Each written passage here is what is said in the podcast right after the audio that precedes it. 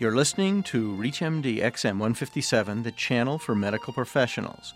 Welcome to the Clinicians Roundtable. I'm Dr. Maurice Pickard, your host, and with me today is Dr. Linda Emanuel.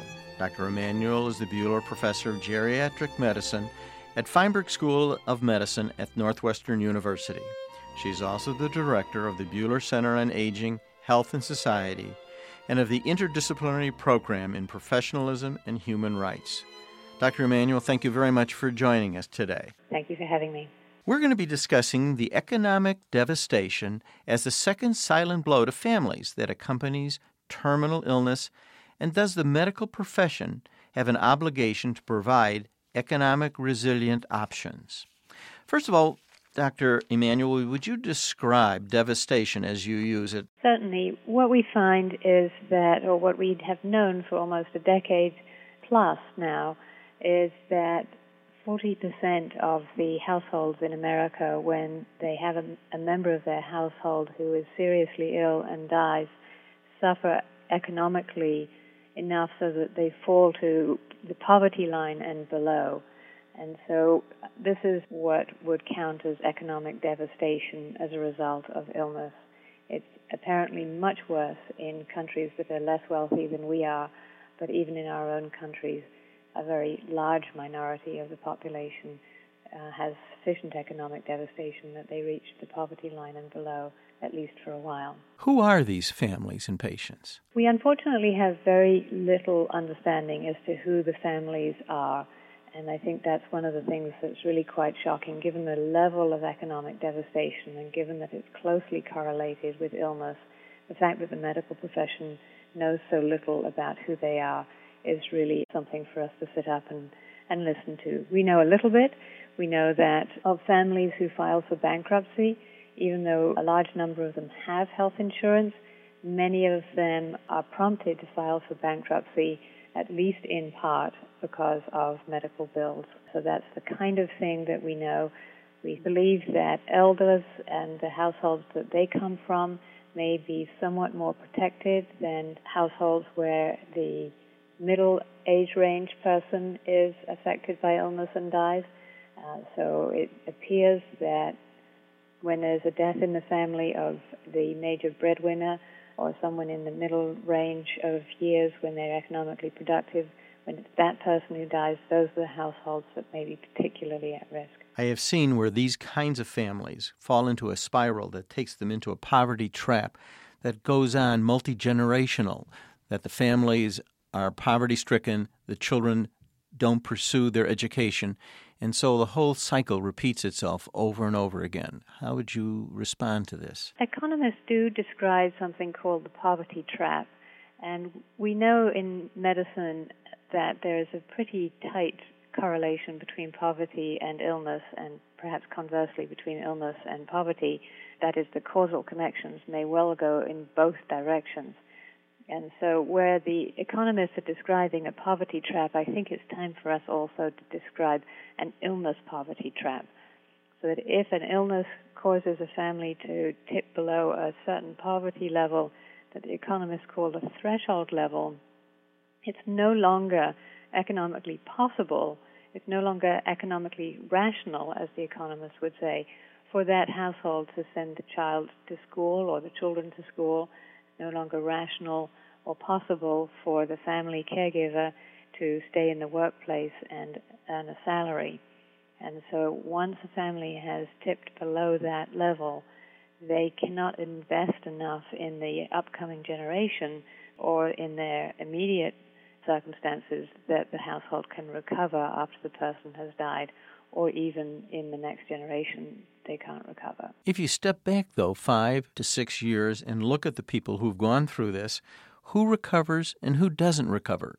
Is there any place we can look for answers? There's very little that we can tell at this point beyond what we've already mentioned, and again, it just so strongly underscores the absence of very important knowledge. It's really quite shocking to me that the medical profession doesn't know more than it does. We do know from economically constrained countries that people who are in households with a family member who has malaria, they spend about 10% of their income on curing the malaria, and they do recover. Those with somebody with TB is more in the middle range of 40 to 50 percent expenditure, and that seems to be about where the tipping point is. Those with HIV/AIDS members of the family, those households spend 100% of their annual income, and it seems that they don't recover. So, extrapolating backwards to what happens in wealthier countries such as our own, we might well imagine that those who have illnesses that require a great deal of medical attention, that take out members who are young and otherwise would be economically productive, and households that start out poor, those might be the households that get into a trap in our country, if indeed they do get into a trap. We don't have the data on that. We do know that there's economic devastation. We don't know about an illness poverty trap for this country. Diabetes, chronic obstructive pulmonary disease, congestive heart failure.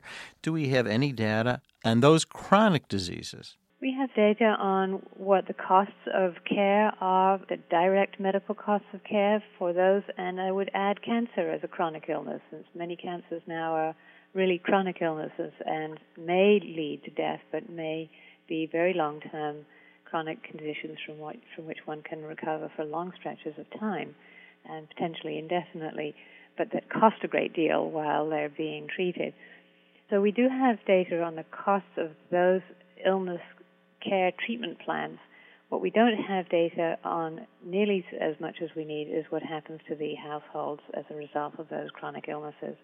So I would dream of a phase of medicine in which we not only have our cancer centers and our cardiac care departments and our other relevant, perhaps our pulmonary care departments, all accountable not just on the technical medical aspects of the care that we provide, not just on the disease outcomes, but on the household economic outcomes. And wouldn't it be extraordinary if we could find that our best cancer care centers not only had excellent cure rates, but also had minimal economic devastation to the households? that would be something I think we should be very proud of because that's combining preventive medicine with curative medicine and it's combining care of future generations with care of current generations in a way that's very fitting for the profession. If you're just joining us, you're listening to Clinicians Roundtable on ReachMD XM 157, the channel for medical professionals. I'm Dr. Maurice Pickard, and I'm speaking with Dr. Linda Emanuel, and we're talking about economic devastations of chronic illness. You just mentioned something very interesting. You mentioned that there might be some options that will give some people economic resilience. Could you talk further about that? I would like to see an era in which the medical profession understands that it has an obligation to provide inbuilt economic resilience options for all its patients and their families. I like to call them IER options, inbuilt economic resilience options. And I call them inbuilt because I mean programs that are provided within the medical sector so that it is within our control and so that it is part of what we can design to be consistent with our medical professional calling. It doesn't mean to say that the private or public sectors of society shouldn't also do their part. They should. But in the meantime, I don't know what we're waiting for in the medical profession when we have an absolutely massive industry, almost $2 trillion industry, we have the capacity to provide all kinds of options for our patients' family members to get back on their feet economically after they have had an economic impact from illness and its care. So I think that we should start thinking about inbuilt economic resilience options the way we same way we think about providing antiemetics, anti-nausea drugs when we provide chemotherapy to patients. We know that there's going to be an unwanted adverse effect, an unwanted side effect of the chemotherapy when we provide it. We also know that there's going to be an unwanted side effect of economic devastation when we provide care for a major illness.